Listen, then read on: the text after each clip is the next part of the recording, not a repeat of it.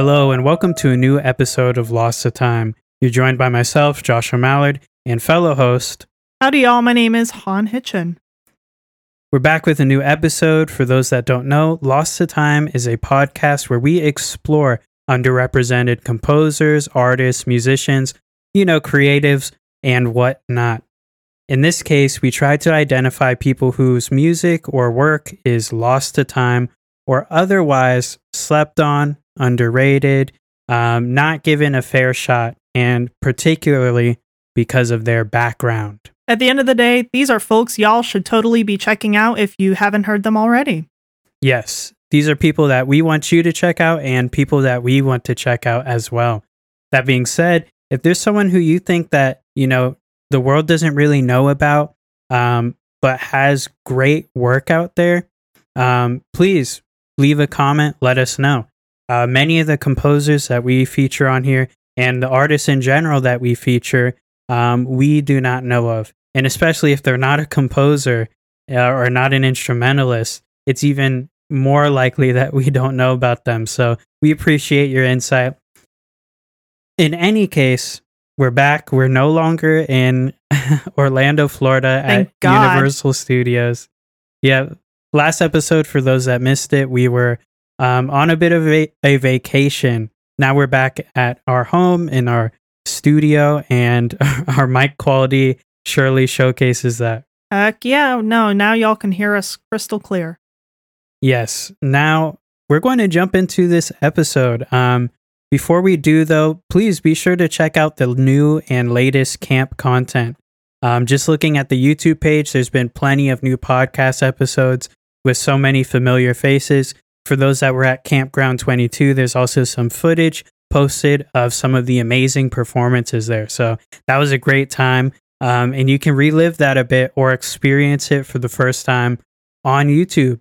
Yeah, totally. And we were there. We were fortunate enough to be there in person, and some of those performances were all, some of them, all of them were pretty fantastic. So go ahead and check them out.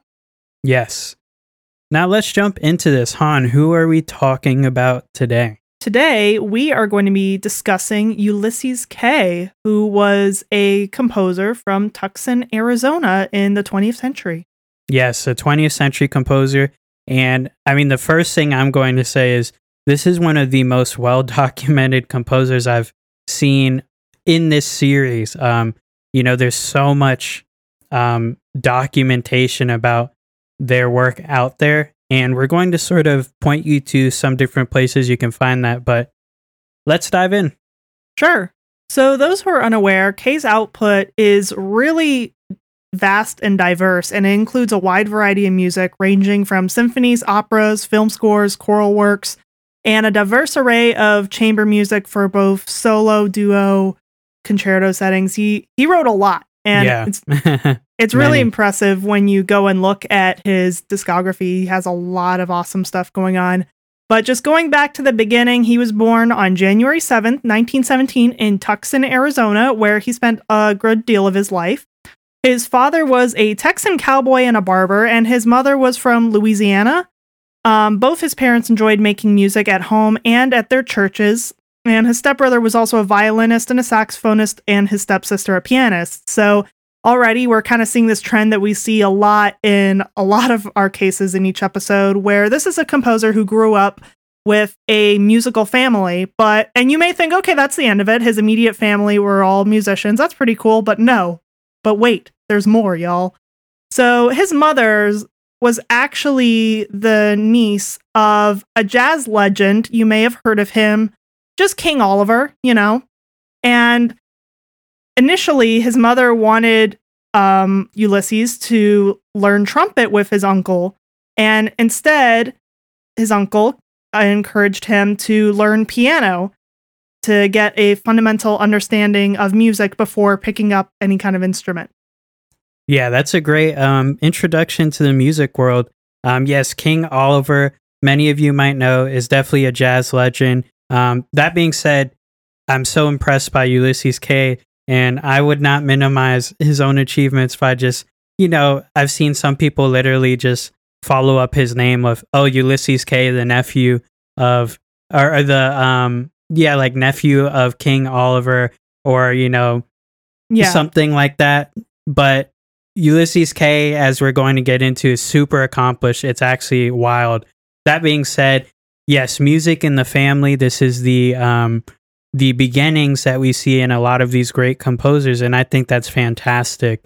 Um, I do remember a quote showing up of here of like um, King Oliver basically saying basically that like, oh yeah, don't don't don't teach him. I'm not going to teach him trumpet.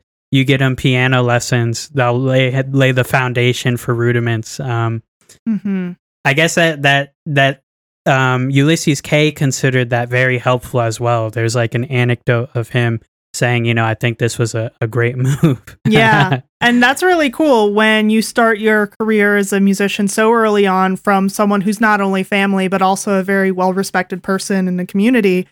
And they give you this one piece of advice and it carries on with you up throughout your successful career. I mean, that's just awesome that Kay had that. Yeah, and um, as we'll get into, I guess right now is the influences. I wonder if they come from this sort of like um, this jazz background. So um, he began studying um, piano with William A. Ferguson, and it was his stepsister who would um, basically watch over his practicing. Um, but piano wasn't all that he did. When he was 10, he ended up picking up the violin and then playing saxophone, alto saxophone at 12. And at some point, he began composing and arranging music for a group that he formed with friends. This was a quintet.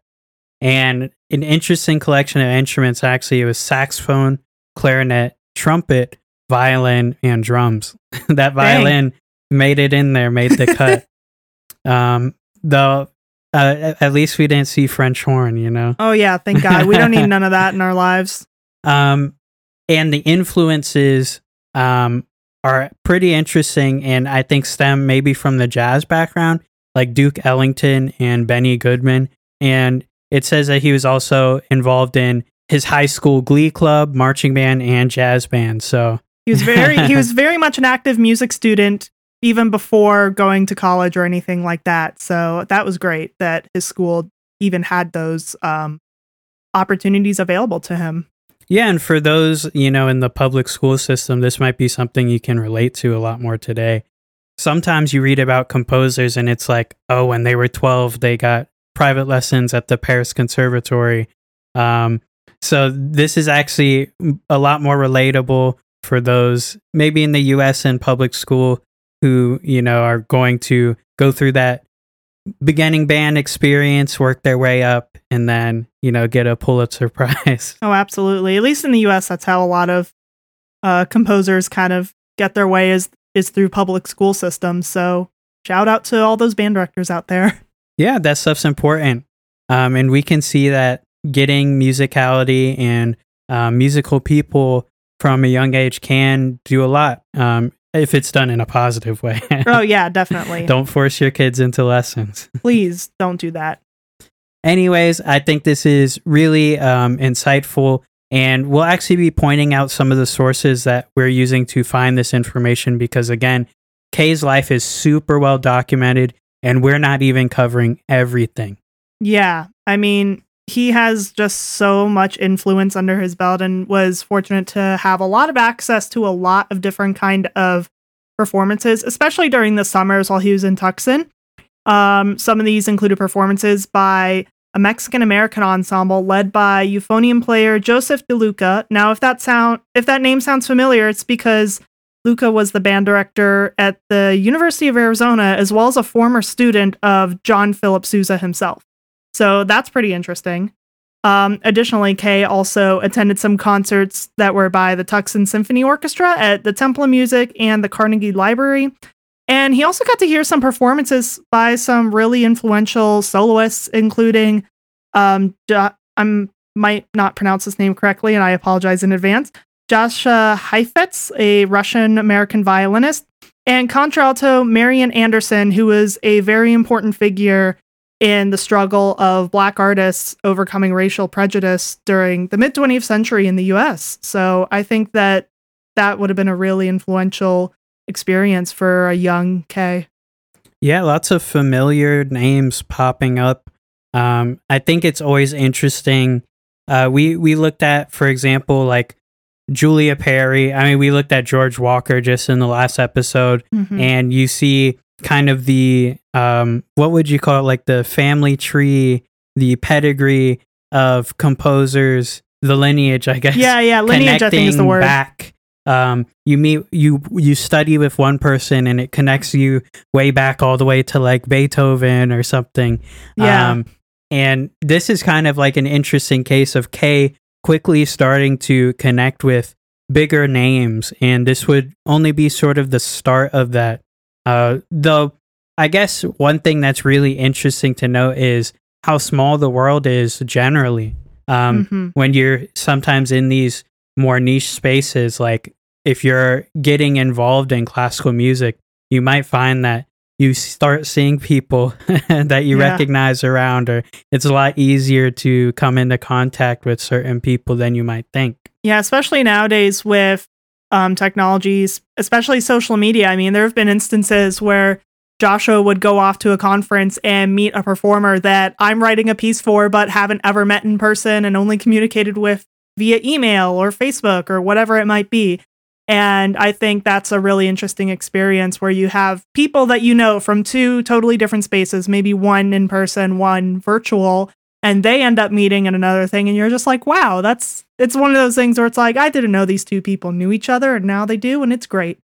Yeah one day we'll just do this all on a vr chat or something. Oh god we'll meet no. on the metaverse. Yeah I'll, y'all can enjoy the motion sickness. I, i'm good. Now, anyways, moving on. Um, so Kay later became a liberal arts student at the University of Arizona, so staying in Arizona for a bit. Um, and then he was encouraged to pursue pursue music by William Grant Still. oh wow i mean that's not like a big name or anything i'm being really sarcastic right now by the way that is pretty awesome Yeah, I'm right here with you. That's pretty cool. I wanted to see a bit about how this happened.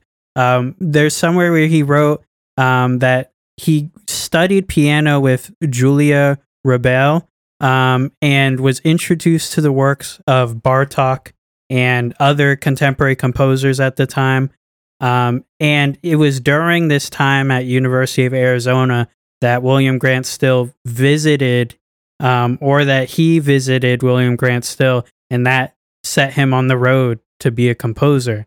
Um, I read about this in the the Columbia University Libraries um, very extensive extensive um, work on cataloging and archiving um, various documents and information on William, um, not on William Grant Still, on Ulysses Kay. i don't know maybe they have some info on william grant still too Yeah, I mean, I'm surprised at you know how much information is out there, and Ulysses Kay has such a massive, um, basically like archive of information, and we'll share a link to this and discuss it a bit later on. Mhm. Um, but I thought that was a little interesting quote. So he's now in university and getting exposed to a lot more and getting inspired to compose more. So moving further away from just performing more towards like, you know, oh, I want to be a composer. But I guess that's what you, you want to happen when you go to school to get inspired. Oh, absolutely, especially on, early on in your undergrad, but it's never too late. Anyway, so following his undergrad, Kay enrolled at the Eastman School of Music to pursue his master's, and there he studied with Bernard Rogers and Howard Hanson. And Kay wrote during this time that through his music theory teacher, John L. Lowell's encouragement, um, he won a scholarship to the Eastman School of Music and ended up being able to study with Rogers and Hanson. And while at Eastman, um, he heard his first orchestral works performed publicly and found it to be an invaluable experience. And I think that's just awesome that he's able to have access to these things as a master student. And these are some things that a lot of composers will have access to earlier on in their lives, depending on their background or maybe their upbringing. But the fact that now Kay is finally having access to this and the education that he deserves is awesome. Yeah, though it is an interesting topic. I wonder, like, is it harder now for orchestras to, to for young composers to get performances versus back then? I mean, it's such a different landscape back then though too, like, you know, being a person of color. I mean, it's tough now, but it was not good then either. Oh heck Um, no. But also just like the way the world works now with the internet and all that stuff. Um, it seems so hard to get, you know, rehearsal time and stuff like that. Um, and I think, you know, we might as well assume it's the same back then. Getting large forces like orchestra at such a young age, getting performances and premieres like that is amazing. Yeah. In any case, it was at this time that his early works would be premiered um, at Eastman, and this would include Sinfonietta for orchestra, Concerto for o- oboe and orchestra, and that one was performed by Robert Sprenkle. And he had a ballet premiered, Dance Calinda. I hope I'm pronouncing that Calinda right. or Calinda, probably. and this was really cool to get a ballet performed, you know? I mean, I haven't even written a ballet, and I don't know many people who have. Oh yeah, I mean it's a lot of work to put together a ballet because you have not only the music, you have the text, and Dance Calinda was based on a story by Ridgely Torrance, and you also have you know to organize the performers, the staging, costume. There's just so many elements that go into ballets, operas, musicals. It's just it's wild. Yeah, so he was really active um, at this time, which is great. Um, and he earned his master's in 1940. And he was, of course, meeting a lot of people at this time. And things kind of pick up from here. Um, following graduation from Eastman, he would win a scholarship to Tanglewood, and that was in the summer of 1941. And he would study with pretty big name here. That would be Paul Hindemith. I mean, that's not a big deal or anything. I mean, that's pretty great that he got um again another great composer to kind of guide him and advise him. Um and speaking of advisement, advisory advice, that's the word. Um, with Hindemith's encouragement, Kay won a scholarship to attend Yale for the academic year from 1941 to 42 so that he could continue his work with Hindemith. See, now we're picking up a little bit. This is a great place for his academic career. Um, a person of color in the 40s going from Eastman to Yale. So that's really amazing. And also studying with some big names, you know? I mean, yeah, that's really stellar, especially given the circumstances and the time period. I mean, that's just great that Kay had this opportunity. Yeah, I mean, this wouldn't even really happen today for the vast majority of people. Um, now, there's actually a lot of story behind this. Um, there's a really cool quote here um, that Kay wrote. Kay, Kay writes that Hindemith insisted we write away from the piano, and we did various things in class. He would put a text on the board of about four or eight lines and say, Okay, let's write a piece. 20 minutes later, he wanted to see it and he'd write one too. And that didn't mean a piece ready for performance or publication, but a first sketch. And nobody used a piano unless he'd play it over for the class. But it was just fantastic. So, pretty cool sort of um, anecdote from Kay about his time studying with Hindemith and being in the classroom. I mean, that's unique insight. That's really cool. I mean, yeah, you don't see a lot of anecdotes that go into detail like that. I mean, that just puts me in the scenario It makes me be like, wow, I can't wait to go to the next class. You know, it sounds really exciting. I we've been in this position before though, like you know, where you have a class where you compose no piano, there's a set time, and you walk out with you know a draft of a piece. Um, it can be really fun um, Oh, yeah. and definitely challenging being away from the piano. Though it is interesting because during that time, it's not like they had computers and virtual instrument libraries and all that Oh, stuff. Um, they did not have the Sibelius or Finale MIDI playback that we all got, y'all. Yeah, so younger younger kids, younger folks, um, and I guess you know us. We're used to being away from the piano, but because we have so many options now to substitute, back then this had to be really you know even harder to just take away the piano. Though, I mean, he's an accomplished musician. I'm sure he did, you know, more than fine.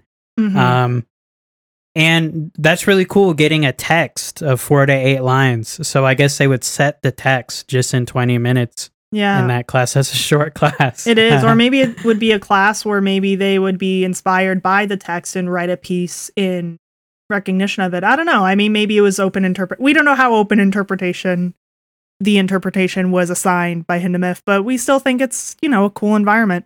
Yeah, we don't often hear about the classroom experience of big composers, you know, like, oh, what was Stravinsky doing in class? Or, well, he didn't go to a formal, like, you, you get what I'm I saying. can't imagine. I'm sorry. Well, maybe his private lessons is what we would hear about, but yeah. y'all get the idea. Um, but in any case, this was really cool insight. Um, but things would get derailed a bit after his time at Yale, um, because now we're looking at 1941 to 42, and you know something big happens in the world around this time. How about we get into that? So it has the word world in the name. Um, it's the Second World War. So after his studies in Yale during World War II, Kay served in the US Navy. So already here we are having a composer who is trying to stay active, not just during a world war, but while actively serving in one of the branches of the military during the Second World War. Um, and that's pretty intense if you ask me. Um, but later on, when regarding this experience, he wrote, I enlisted in the Navy, auditioning on my long since neglected alto saxophone, and was assigned to a band stationed at Quonset Point, Rhode Island. In the Navy band, I learned flute and piccolo, played piano in the dance orchestra, did much arranging, and some composing. So here we are. He's not just staying active as a saxophonist, but he's also picking up other instruments and still composing and arranging during this time. I mean, how wild is that? Yeah, I mean, this was a time where a lot of composers' output was just outright stopped. Um, Mhm. and huge interruptions in biographies, stuff like that. Um, so I think it's amazing that, you know, he's still active during this time. And from the writings I've seen, it might not even be something that, like, you know, is that negative of an experience. Though I'd say learning piccolo is a pretty negative experience. Oh my God, Josh. Would you rather enlist in the Navy or learn to play the piccolo? Josh says enlist in the Navy. Well, I felt like I enlisted in the Navy when I learned piccolo. So, You know, that's true. They're one in the same experience. in any case, I think this is really, um, really great insight into this period of time. Um, and actually, he would still compose during this period, and he has a prominent composition called "Of New Horizons," and this is for concert band. So, super interesting. You know, jo- joining the Navy, joining the Navy band, and then getting a concert band composition. That's really cool. Oh, yeah. And I don't know if you mentioned this, Josh, but the piece was commissioned by Thor Johnson and ended up being performed by the New York Philharmonic. So that's pretty great. And it was premiered in 1944. So, I mean, who else, what other ensemble would you want to premiere your band piece? I Well- mean, It is really interesting having the New York Philharmonic perform your concert band piece. Yeah, I mean, it was probably, I don't know, maybe it was without all the strings. I wasn't able to find a recording of it, but I imagine it was just the New York Phil Senza strings.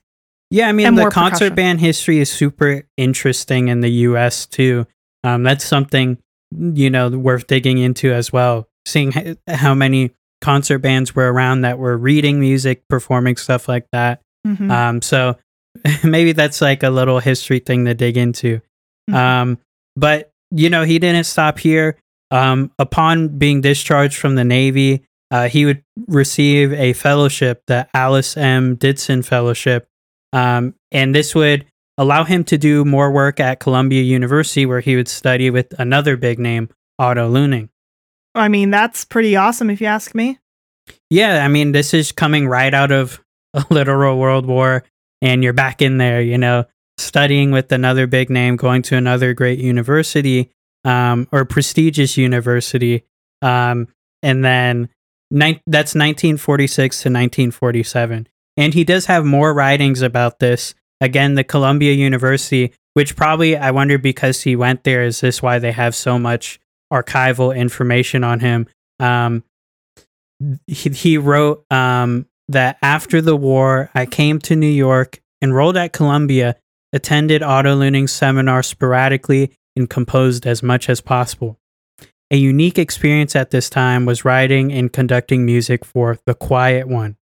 This sensitive film, written and produced by people with a true concern for music, was a fine opportunity for me as a composer. So we kind of stumbled right into it, but okay, now he's doing film music and he's at Columbia University and he's studying with a big name composer. Yeah, I mean, this is pretty awesome. I mean, you go from serving in the Navy, playing flute, piccolo, saxophone, piano, doing all this stuff, having a concert band premiere by the New York Phil. Yeah, no big deal. But now here he is at Columbia, um, about to do his first film score. I mean, that's just really, really awesome. Yeah, this is one of those composers where it's really um, inspiring to read the bio, but also you're like, wow, how did so much happen? Mm-hmm. Um, this film score is something we'll talk about a little bit later, but it is really nice. yeah. And there's audio for it. So we'll point you in that direction and talk about it a little bit later. But I thought this was great. And it's not the end. I mean, he was so busy during this time that even more is happening while he's studying at Columbia. Yeah, he's not even taking his foot off the gas just yet. So something that's a pretty big deal, in my opinion. Um, Kay was actually the first African American to receive the Prix de Rome. And not only did he receive it the first time in 1946, he also received it again in 1949. And this allowed him to study in Italy um, both in 1946 and 1949. And the later trip, he was able to take his wife with him. Wholesome. Very wholesome. Yeah, so um, this was really cool. I mean, this is another case of a composer getting to leave the U.S., um, go and study. I think this is really, you know, amazing. Yeah. At this point, we'll sort of jump around a bit. Um, you know, he lives all the way till the 90s. So there's actually quite a lot, like a ton of documented stuff on his biography alone. So we're going to jump around a bit to a bit of uh, you know a mix of the what happened after the Prix de Rome and some other noteworthy things. Um, so during the summers, once he was back in the U.S., he was a resident at the Yaddo Festival, and this was in Saratoga Springs, New York. He'd do this six times. Um, so wow. this is really cool. Um, a residency. Yeah, I mean that's pretty awesome. I would say one residency is already pretty great, but six, that's just they love him. Yeah, and he kept writing during this time. Um, throughout this period, there's um, The Rope, which was a piece for a solo dancer and piano. I mean, solo dancer and piano, how often do you see that? No, and those pieces are always pretty cool if you ask me. Yep, and he also had another orchestra piece, Concerto for Orchestra. Now, some other really cool things happened in the 50s alone. One of them being that Kay was part of a delegation of composers sent to the Soviet Union, and this was part of like the U.S.'s um, sort of like exchange agreement. Mm-hmm. Um, and so, like an artistic exchange, a cultural exchange, educational. And he went there with Roy Harris, Peter Mennin, and Roger Sessions. So, really cool group. I mean, this is, um, I guess, like a cultural representation of some of the music being produced in the US during the time. Yeah, and I mean that's just really a unique experience to be selected amongst other composers as hey, you represent the you represent our country in this case the US. Go ahead on to the USSR and represent us, please. I mean, that's just really interesting and a unique experience. Yeah, unique is a way to put it. Um, this is very interesting, and obviously during some pretty um, rough times as far as like the U- international relations and stuff. Um, so there's actually quite a bit of documentation of what this experience was like for Kay, um, for the composers over there.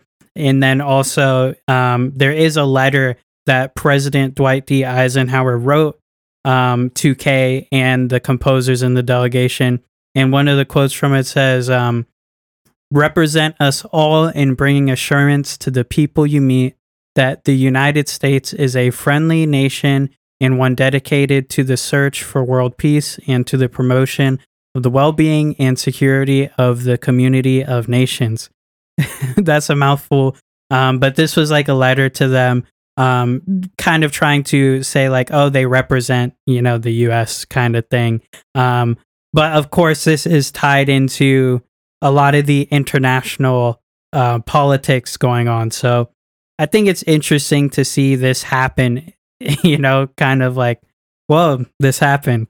Yeah, it was definitely a really interesting situation. And during the trip, which was a month long, Kay kept a diary detailing his daily events. And the group took many trips across the USSR, including visiting Moscow, um, Leningrad, Tbilisi, and Kiev. Um, and they were listed in his diary, which he kept from 1949 to 1990. So this diary wasn't just a thing that he's like, oh, I'm going to go to the USSR, I'm going to start a diary. No, he started it about 10 years prior and kept it up until the tail end of his life. Yeah, and the Columbia University Libraries has um like a lot of entries from this diaries. Like they they have it archived and everything, and you can actually see pictures of this trip um, to Moscow and stuff, which is really cool. And even more anecdotes on what this experience was like, and you know um, all of that. So definitely check that out. We'll include it in the show notes. Yes. Um, not only did they spend a lot of time traveling across USSR, but the composers group also um, ended up meeting with Soviet composers, listening to their works, and they just overall spent a lot of time with them. Um, and as quoted, they were being wined and dined, so it was definitely a fun experience for them. Yeah, I mean, I guess it was free food. Hey, I, I like anything with free food. Yeah, so this is just kind of a unique experience. I think um, I've read about this happening before as well, um, but that'll be something I can dig into later on. Um, one of the things that Kay realized too was that there was um, an interest in jazz among Russian composers. I thought this was interesting because, um, well, actually, Kay brought recordings of like Miles Davis, Duke Ellington, uh, Louis Armstrong, and many more. And I remember in a Miles Davis interview, um, he noted how Europeans love jazz apparently, and I guess it extends to Russia as well, um, wanting to hear this American art form. Yeah, I mean, I think it's a really interesting perspective to have of because as um, people who grew up in the U.S., we have our perspective of jazz, but then to see someone else from another country having their opinion and perspective on jazz, I think is really interesting, and it's cool to see that there's an interest. Yeah, and um, I mean, that extends to the classical music as well. It says that there was um, a concert on October 15th in which the Moscow State Radio Orchestra um, presented a, a, concert of music by the visiting composers in the Tchaikovsky Hall. And this was sold out. On this program was Peter Mennin's Sixth Symphony, Roy Harris's Fifth Symphony, Symphony, Roger Sessions' um, Suite from Black Maskers and Kay's of New Horizons, which was the concert band piece of New Horizons. Yeah, I mean, that's pretty cool if you ask me. Yeah, I mean, this is just a pretty unique experience. Um, so I think it's amazing that it's documented. Um, and it says that um, upon his return, Hi Fi Review published Kay's account of the trip entitled 30 Days in Musical Russia. So maybe someone can go and dig into that. Um, but again, we found this out through the Columbia University libraries. Um, really cool resource and source of information on Kay. We're not sponsored by the Columbia University Libraries, but we would like to thank the Columbia University Libraries. Yes, um, it is awesome. I mean, in academic interest, it's important to know our sources, but also we like to say this because these are things that are available out there, you know? So you can sort of look up this information and learn and proliferate, you know, the knowledge that you learn and, um, you know, uplift Kay's music even more. Absolutely. And you don't have to just learn about Kay's music, you can learn about anyone's music. Yeah. And on that note, let's go back to the film score, the quiet one. So this is actually available on YouTube, and we include we'll include some links to that in the show notes. Um, but you can also read about it on the Columbia University Libraries um, website. So this was like a, a 50 minute film score. Um, and also a suite was created for it. So I think that was really cool. If you hear it, I really like it. I mean, wonderful orchestration. Um, a lot of the orchestral film scores back then were, you know, really good. yeah, definitely. And just for a bit of timeline here, the film was I'm not sure when the film was released, but the score was written in 1948. So this is a mid 20th century era uh, film uh, and music to go with it. I mean, I think that's just something else that's noteworthy. That it's definitely gonna be an early influence of future film scores to come. Yeah, I mean, this was like a, a big time for um, developing the film sound. Mm-hmm. So I think this is really indicative of the time. And if you're into that, you know, golden age sound, whatnot, you're going to like this one. Um, it's you know not super um, not super contemporary sounding, so a lot of romantic influence. Um, I think you know it's it's you know a crowd pleaser. I think a lot of you will like it. Absolutely. So I think it's amazing at all that the links or the audio is available to listen to. So definitely check that out if you get the chance. The last bit we want to touch on is, of course, his teaching career. So a lot of his later life was involved in teaching. Um, so, Han, how about you tell us about that? Absolutely. So, as Josh mentioned, um, teaching took up a lot of time in his later life, and he joined the faculty of the Herbert H. Lehman College of the City University of New York in 1968. Sorry, that's quite a long name for uh, college, but that's pretty great that he joined the faculty there in the 60s. And there he was a professor of music who taught theory, composition, and he did this on a full time basis. So, of course, is already going to be taking up a lot of his time. Um, later in, or sorry, earlier in 65, he left his gig at BMI, which, by the way, he worked at BMI for about 10 years in the 50s and 60s. Um, and when he left BMI, he ended up taking a professorship at the Boston University from 1966 to 67 and then a visiting professorship at the University of California, Los Angeles. So UCLA is it's more better known. So here he was hopping between different well-known universities and um, that notably are geographically quite far apart from each other in the US. I mean, you have one in New York, one in Boston, one in Los Angeles, California. I mean, I think that's a lot of ground to cover, but it's also really influential places um, for music, new music. And I think it's really great that he was able to be a mentor professor role at these places. Yeah, and actually, it seems like he really enjoyed teaching. There's an interview in the New York Post um, dated June 3rd, 1968, and Kay talks a little bit about, you know, the experience of teaching and his motivations. And Kay writes, teaching is right in the thick of it, and the young people are very vitally concerned and interested. He also noted that he was happy that he had waited until later um, in his career to start teaching. Um, it gave him security in his work as a composer, which I think is, you know, something that's not really talked about much, you know, um, especially because you can really go straight from school right into teaching. Um, and so the the whole career path line varies a lot from composer to composer.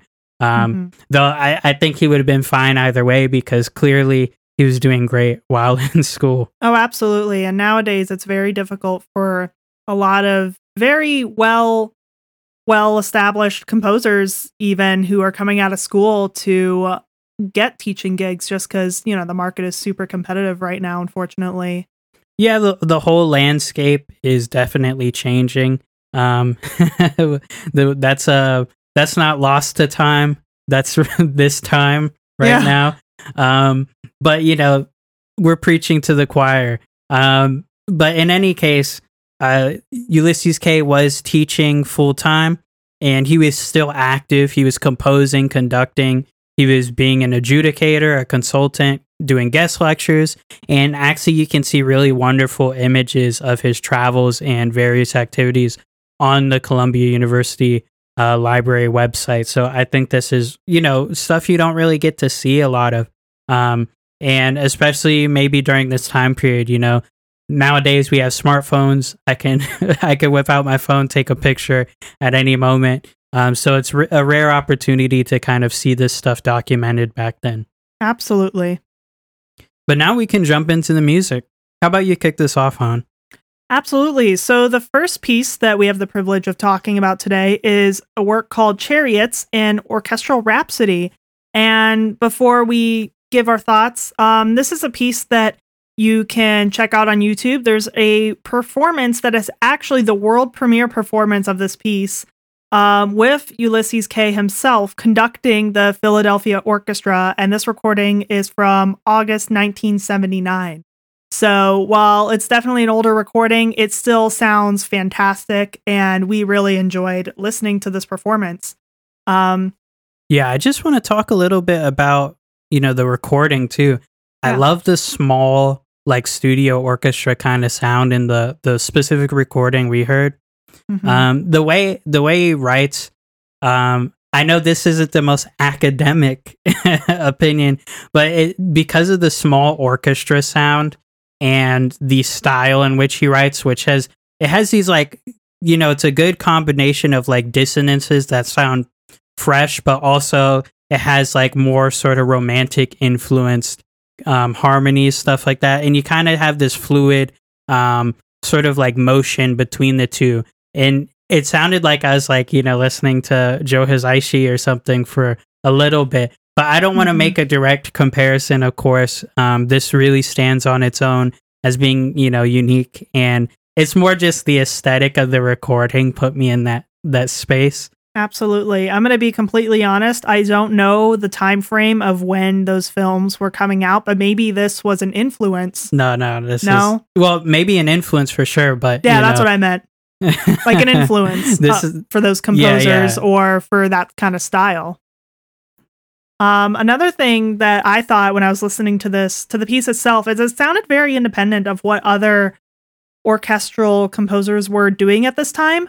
Um, there's definitely kind of some film score influence in there, which makes sense given that you know Ulysses Kay also wrote film music. But not only did he have um, his trademark neoclassical elements in there. You know, he had the very um, flourishing melodies and the way he orchestrates the content and the way he develops the melodies. I mean, the way he's doing everything is very um, by the book of what his music is like.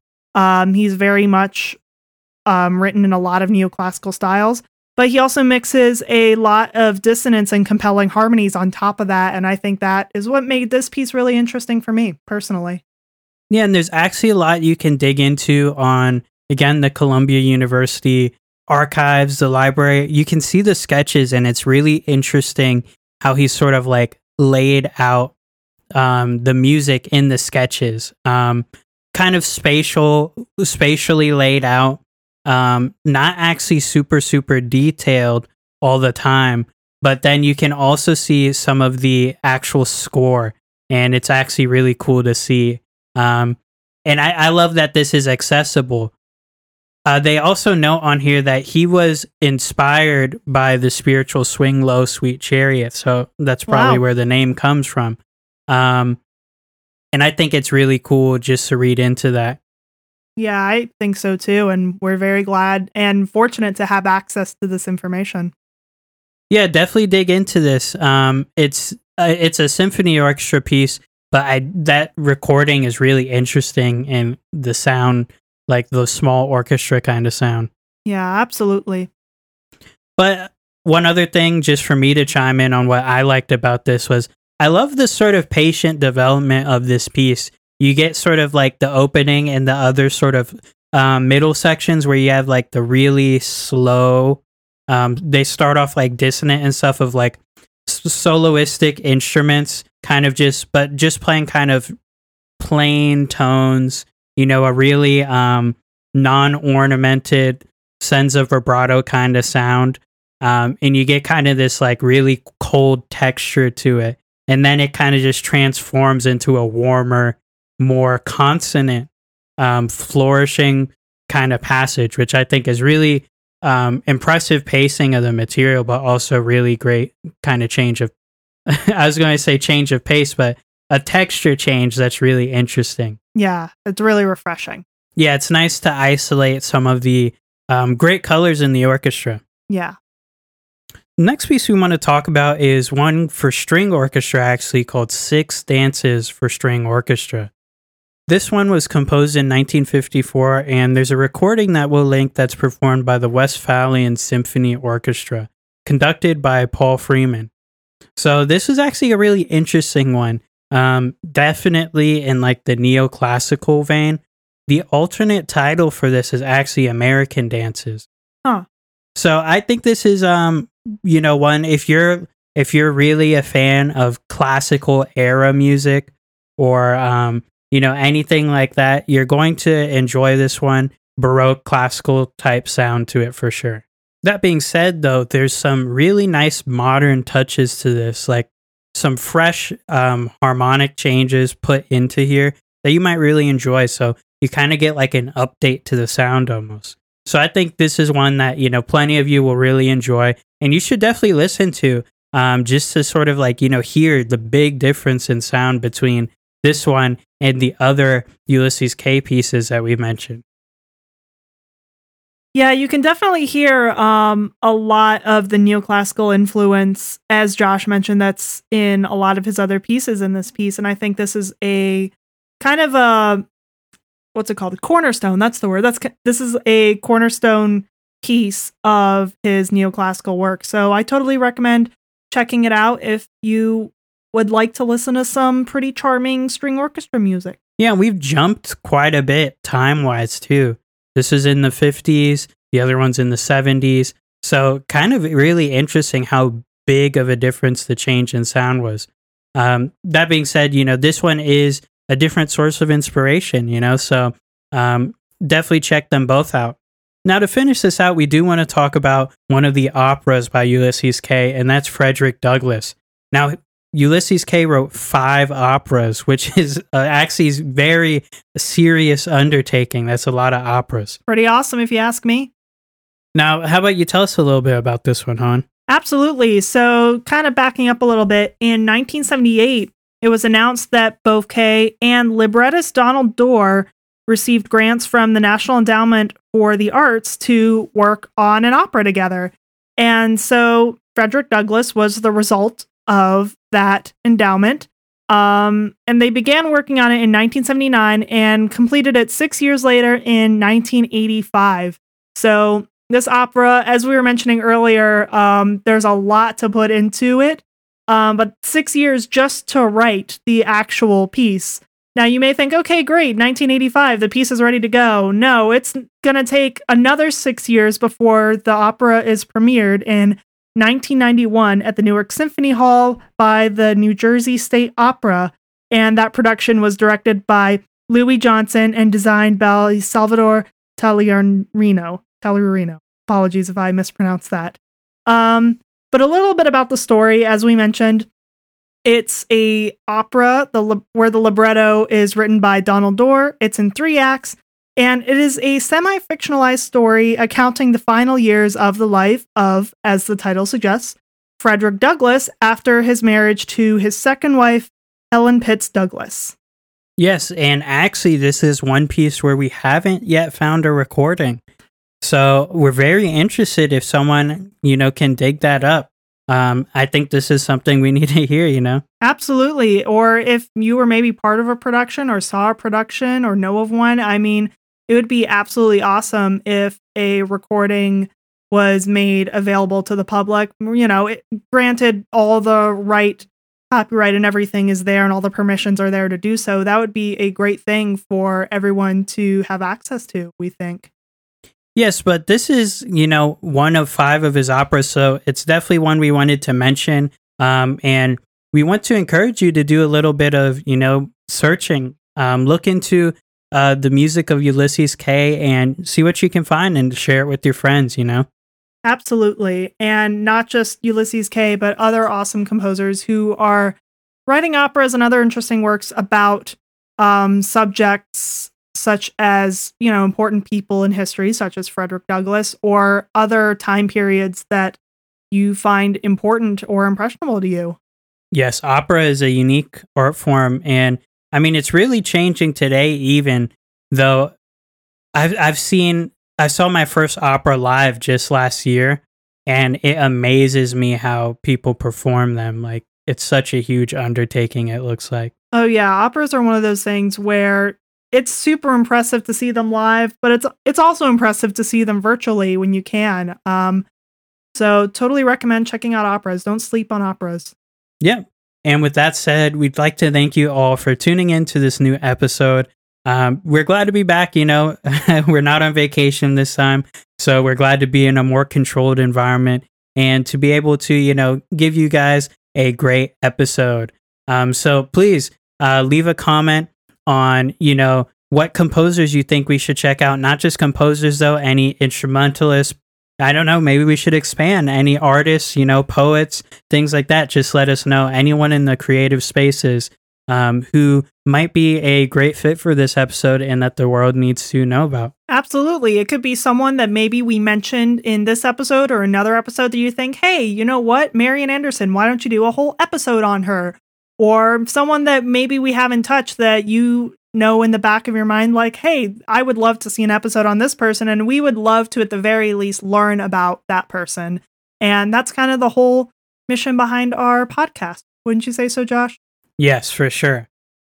And with that said, this episode is brought to you by the Contemporary Art Music Project. Please go ahead and click the um, subscribe button if you're seeing this on YouTube. Leave some comments and check out the channel. There's more interesting interviews, podcasts, and even performance clips now that you can check out on the YouTube channel. And of course, the website has a lot of the big activities archived. So we hope you guys can uh, look into that and that you're enjoying the episodes. Yes, whether you're on YouTube, Spotify, Apple Music, wherever it is you may be, we hope that you're enjoying us. Yep. And with that said, we'll see you next time. Have a great one, y'all.